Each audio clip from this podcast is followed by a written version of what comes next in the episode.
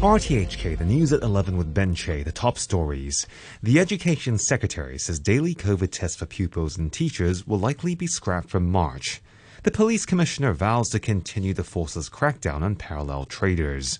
And a team from Hong Kong joins search and rescue efforts in Turkey following Monday's devastating earthquakes. The Education Secretary Christine Choi says it's likely that daily COVID tests for pupils and teachers will be scrapped from next month. Under one of Hong Kong's last mandatory testing regimes, both groups must take a rapid antigen test before going to school every day. The minister says the pandemic situation is now stable and schools will be told about the new arrangement as soon as possible. We will close monitor the situation and assess actually what uh, the progress and the uh, pandemic situation and uh, seek the uh, advice from the expertise and we'll make the decision as, and uh, let the school sector know as soon as possible we have any uh, new arrangement. From the observation at this moment, I think it's quite stable and uh, likely we will remove if the situation is similar. Police Commissioner Raymond Siu has vowed to continue stamping out the activities of parallel traders who buy goods in Hong Kong for resale across the border. He says that since quarantine free travel with the mainland resumed last month, officials have stepped up patrols in parallel trading black spots and have so far issued 19 penalty tickets. The chief executive of the Consumer Council says holiday makers need to stay alert to changes in border control measures in different countries. Gilly Wong made the comments after the watchdog received dozens of complaints from people who had had their plans to travel to Japan thrown into chaos by changes in regulations. Tokyo capped the number of flights from Hong Kong and restricted them to certain airports, leading to hundreds of cancellations. Ms. Wong says flexibility is key think about the destination first, uh, whether that destination have frequent changes in their policy for tourists. If there's frequent changes in policies for the tourists, obviously that may create some uncertainty for your trip about uh, whether you can enter the, uh, the country or uh, any change in flight or can even cancellation in flight. Uh, secondly is if you decide, you know, the destination, please allow more time in your itinerary, in your schedule. Reasons being is in case of any change, uh, you still can have some flexibility in your own schedule instead of creating a big disruption to your plan. Overseas, the United Nations aid chief has described the earthquakes that hit southern Turkey and northwestern Syria as the worst natural disaster in 100 years in the region. Martin Griffiths was speaking during a visit to the Turkish province of Kahramanmaraş. The Turkish President Recep Tayyip Erdogan has said the number of those confirmed dead in Turkey has risen to more than 21,000, while hundreds of thousands of buildings have been rendered in uninhabitable. Mr. Griffiths told the BBC he hoped to get more access to northern Syria soon. I don't think it's right to give up hope that we will get access. We are looking very, very actively and firmly and hard for opening up two more crossing points. We're going to put a resolution where we go before the Security Council. If anybody wants to veto it, let them do so. The case for those two additional crossing points is a black and white humanitarian case. This is not politics. A team from Hong Kong has joined the search and rescue efforts in Turkey's Hatay province. Kenny Hodjot has this report.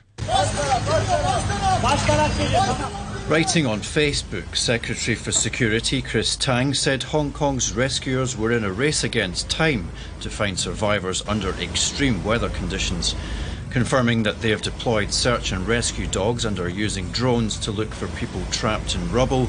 He thanked the 59 member team for their work and urged them to be careful.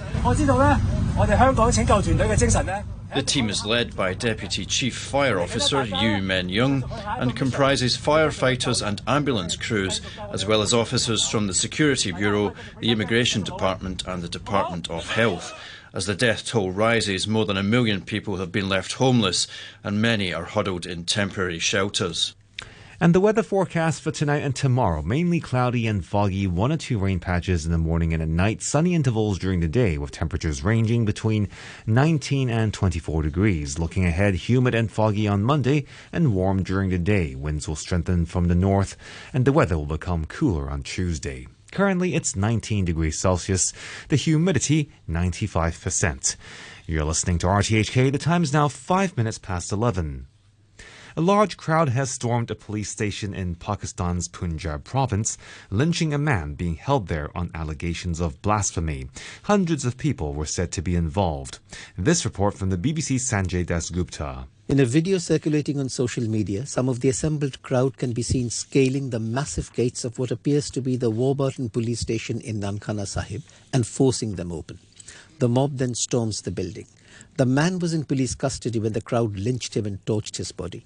This comes just months after a similar incident in Sialkot city, where a mob killed a Sri Lankan man over allegations of blasphemy, which attracts the death penalty in Pakistan, by law or by those who take the law into their own hands. The United States is trying to recover the debris of an unidentified object which was shot down as it flew over Alaska's north coast.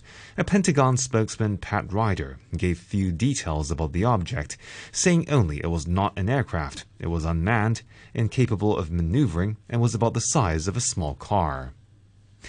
Residents of the Australian Pacific Territory of Norfolk Island have been urged to take shelter as Cyclone Gabrielle threatens to bring destructive winds and heavy rain.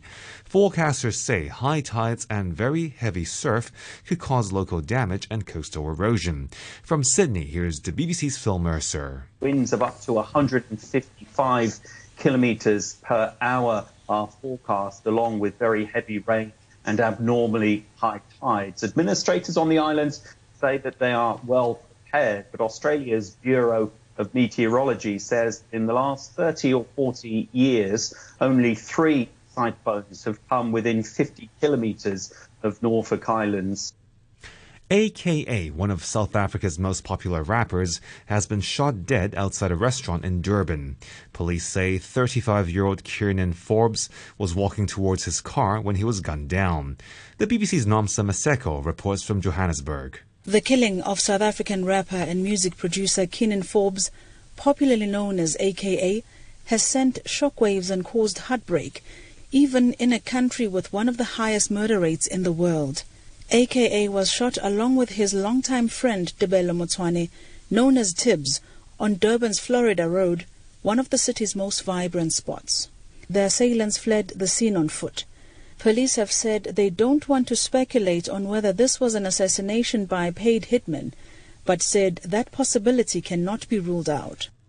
To sports now, and in tennis, Wu Yibing has become only the second Chinese man to reach the semi-finals of an ATP event, and the first since Pan Bing in 1995.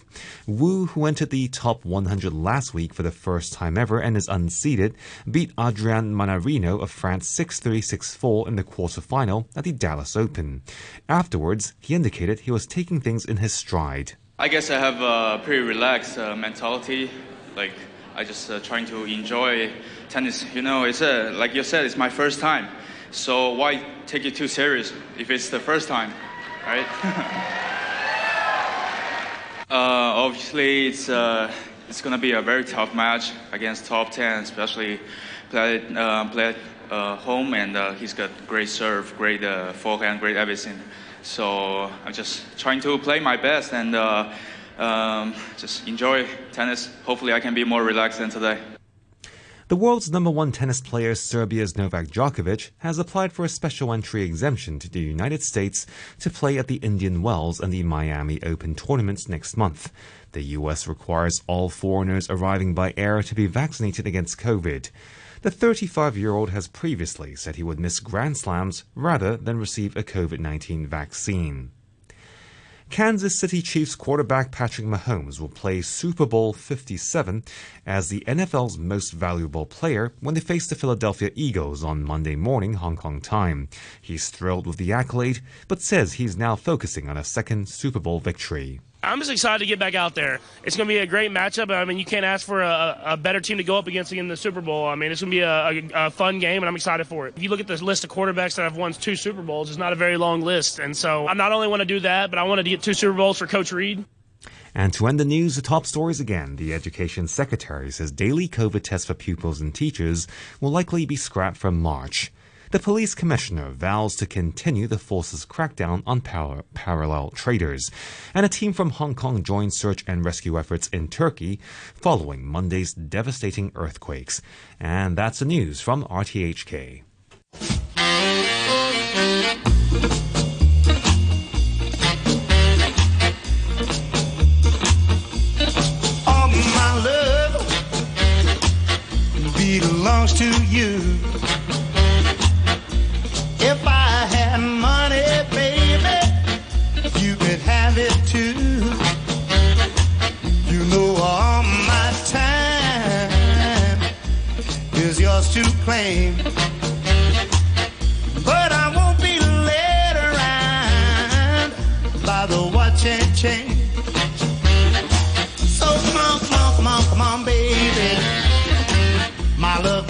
first in the land.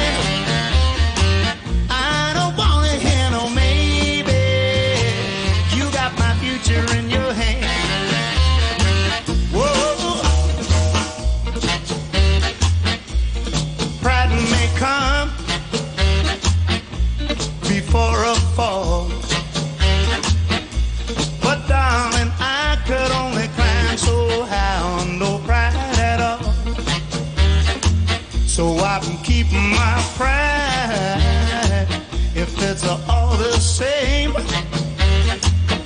And I won't be led around by the watch and chain. So come on, come on, come on, come on, baby. My love, the strongest in the land.